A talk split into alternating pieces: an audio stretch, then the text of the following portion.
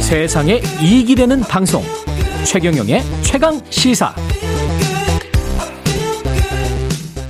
네, 12대 5 압도적인 결과를 보인 지방선거 광역 단체장 선거와는 달리 교육감 선거에서는 진보와 보수 성향의 후보가 각각 9개, 8개 비슷하게 당선됐습니다. 이번 교육감 선거 결과에서 나타난 민심은 어떻게 읽어야 할지, 향후 교육 정책의 방향성 어떻게 기대할 수 있을지요? 오마이뉴스 윤근혁 교육 전문 기자 연결돼 있습니다. 안녕하세요. 예, 안녕하세요. 예, 예. 중도, 진보 이렇게 뭐 사람을 분류할 수 있을지는 모르겠습니다만 저는 항상 이게 회의적이라서 예, 예, 예. 교육감 아홉, 아홉 곳이랍니다. 중도 진보로 분류되는 사람들이 아홉 곳, 보수 교육감 여덟 곳. 어떻게 생각하세요? 결과는?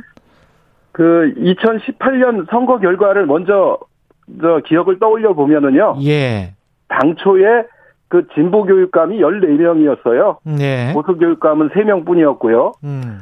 그래서 지금 보면은 뭐 진보 교육감이 5명 줄어든 거고 음. 보수 교육감은 5명 늘어난 거죠. 그러네요. 예. 예.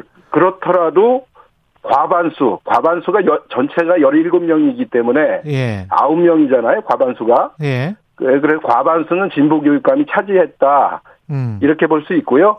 보수 후보가 약진한 것은 사실이지만 음. 진보 후보도 예상보다 선전했다 이렇게 보고 있습니다. 진보 후보도 예상보다 선전한 이유는 뭘까요? 지방선거 이 광역단체장 선거하고는 달리.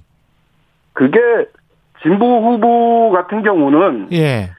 그 평가가 그렇게 나쁘지는 않다고 볼 수 있어요. 교육감 평가가 예예 교육감에 대한 평가가 뭐 8년 길게는 12년 동안 사실은 진보 교육감이 주도를 해왔는데 음. 여기에 대해서 최교진이라는 그 시도 교육감 협의회장이 있습니다. 예. 세종시 교육감인데 그분은 엊그제 저랑 얘기할 때 예. 교육 혁신에 대한 국민 열망이 음. 여전히 살아있다 그런 음. 결과를 보여준 거다 이렇게 얘기를 했고요. 예. 사실 지금 윤석열 정부 출범 초기이기 때문에 예. 국민의힘 후보들이 압도적으로 이겼고 강세를 보였기 때문에 예.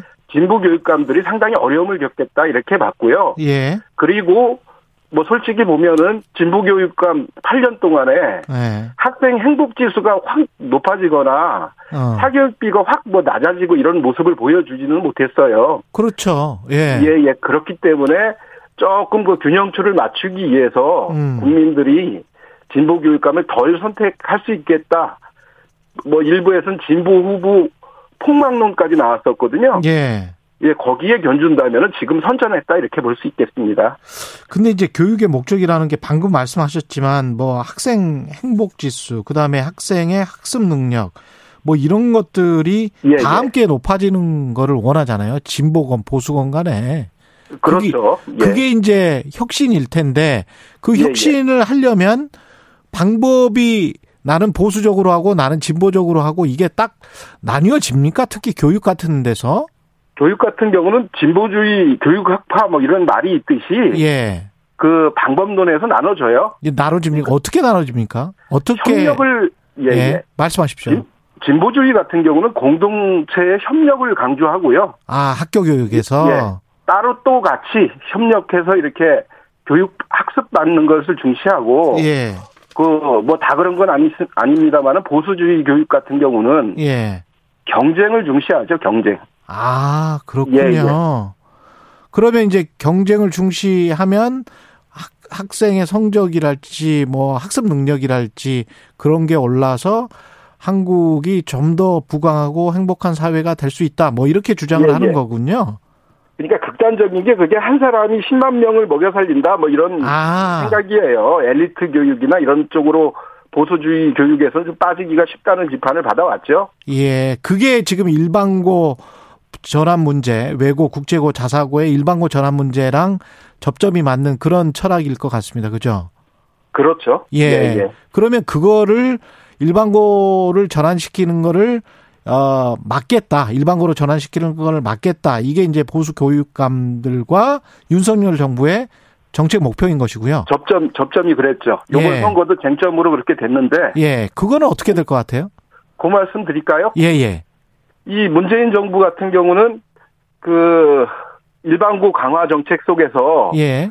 자사고, 외고, 그 국제고 같은 경우를 2025년에 일반고로 전환하겠다고 이미 법령을 고쳐놨어요. 음. 그랬는데 윤석열 그 후보 후보 시절에 대통령 후보 시절에 존치하겠다 다시 예. 되돌리겠다 이렇게 그 공약을 내놨고 음. 이번에 보수 후보들도 그 공약을 내놨는데 예. 근데 이들 학교 같은 경우는 사실은 그 넓은 의미에서는 부모 부모 찬스 학교라고도 볼 수 있어요 부모 찬스 학교 왜냐하면 예.